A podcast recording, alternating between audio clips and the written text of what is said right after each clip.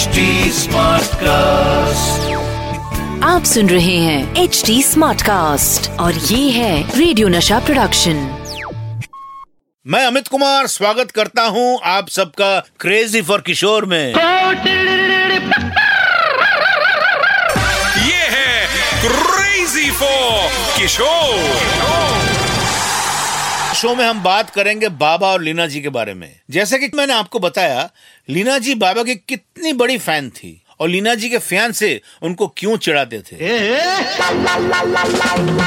आज मैं आपको बताऊँगा लीना जी की लाइफ की एक बहुत बड़ी ट्रेजेडी के बारे में और बाबा ने किस तरह लीना जी को लाइफ में मूव ऑन करने का मोटिवेशन दिया। मैंने आपको बताया था कि लीना जी की पहली शादी सिद्धार्थ से हुई थी।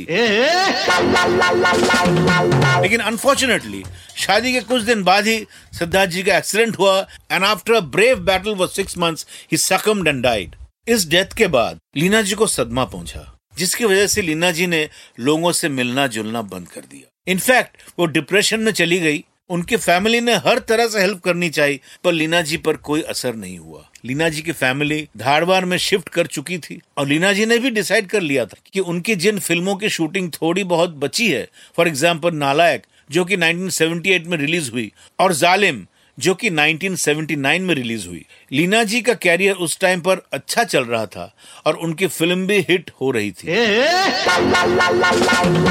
फिर भी लीना जी ने डिसाइड कर लिया था कि वो अपना कैरियर और सब कुछ छोड़कर चली जाएँगी। इसी दौरान लीना जी की लाइफ में कुछ ऐसा हुआ कि जिससे उनकी लाइफ पूरी तरह से चेंज हो गई। बाबा लीना जी की लाइफ में मैजिशियन की तरह आए और उनकी पूरी ज़िंदगी को बदल दिया। हुआ यूँ कि एक दिन बाबा का ड्राइवर लीना जी के घर गया और लीना जी को एक स्लिप दी, जिस पर बाबा का फ़ोन नंबर लिखा हुआ था। ड्राइवर ने लीना जी से कहा कि ये किशोर जी का नंबर है और वो किशोर जी को फ़ोन कर ले।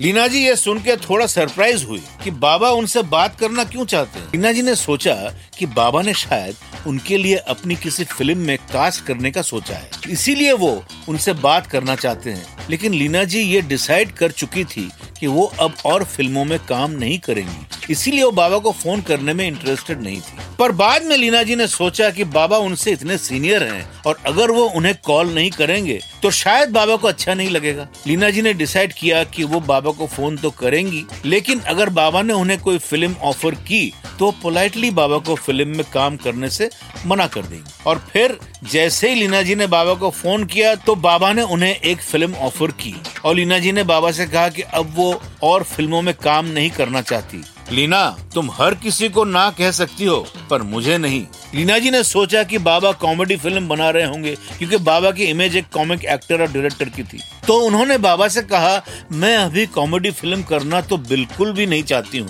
बाबा ने सीरियस होते हुए रिस्पॉन्ड किया कि, तुमसे किसने कहा है कि मैं सिर्फ़ कॉमेडी फ़िल्में ही बनाता हूँ? क्या तुमने मेरी दूर गगन की छाव में और दूर का रही फ़िल्म नहीं देखी? ऐसा करो, तुम पहले ये फ़िल्में देखो उसके बाद अपना फाइनल डिसीज़न लेना।